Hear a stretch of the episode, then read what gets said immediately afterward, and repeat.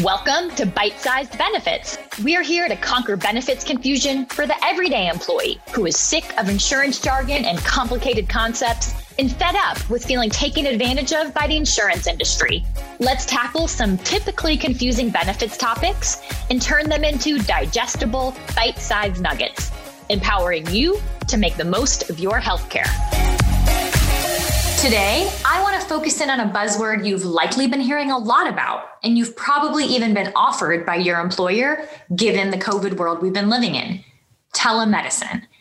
Now, telemedicine has a lot of alter egos, whether it's telehealth or Teladoc or doc on demand, but it's essentially all the same thing virtual care. And before you blow it off as phony or hokey healthcare, let's spend just a few short minutes discussing why you may even want to consider adding telemedicine to your speed dial. Allow me to stir up a memory for you because we've all been there. Either it's 3 a.m. and your toddler is screaming with likely an ear infection, or you're at work or remote work preparing for a huge presentation and you come down with a fever. Or maybe it's summer, yay, and you're on vacation, yay, and you get bit by a suspicious bug while out hiking. These are just three of the many scenarios when you could benefit from medical consultation and even a prescription, but could also benefit from not having to go in person. Or how about existing during a year long pandemic where in person gatherings may be detrimental to your health?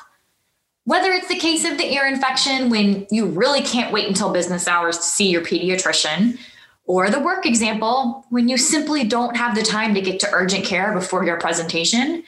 Or maybe, like in the vacation example, you're out of town and don't have access to your typical team of care. And as we all know intimately well, the pandemic has put a hard stop to leaving our safe places and going out into the world. But receiving medical care is often still a necessity. Enter the hero that doesn't wear a cape telemedicine. Now, the details may vary slightly between the different vendors and programs, but essentially, here's how it works. Step one, you pick up your phone. Step two, press the button to connect with telemedicine. Step three, you talk to your doctor immediately or almost immediately. In some cases, they will return your call within an hour. Step four, receive care and even a prescription if needed. The end. That's it. No scheduling an appointment, no waiting and getting bitter about every minute that passes beyond your scheduled appointment time, no feelings of being swindled for getting the attention of your doctor for a full three and a half minutes after waiting 47 minutes to see him or her.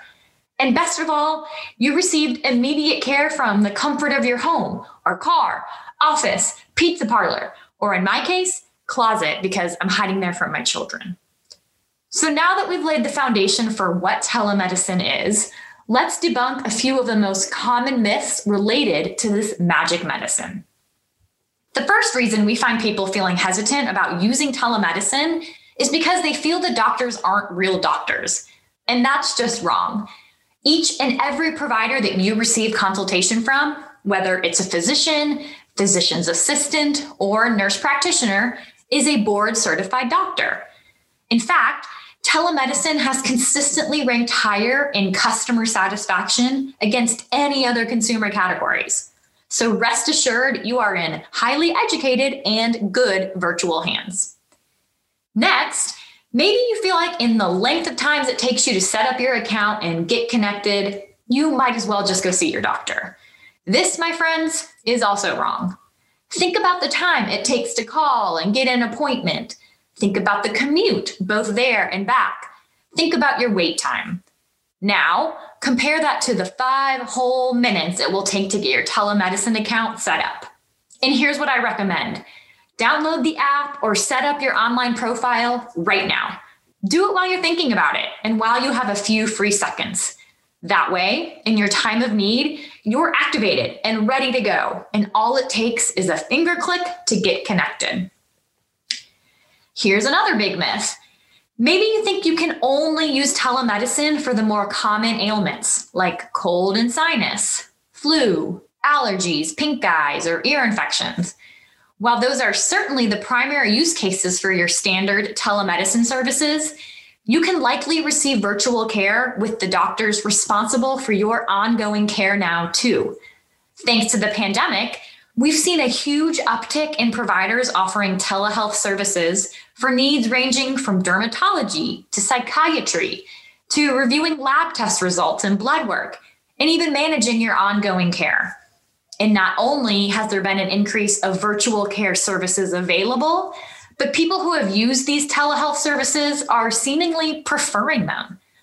A recent survey found that 62% of patients said the quality of telehealth visits was just as good as in person visits, and 21% said it was even better. Now, sure, there are limits, and the occasion will arise when you really need to see someone in person.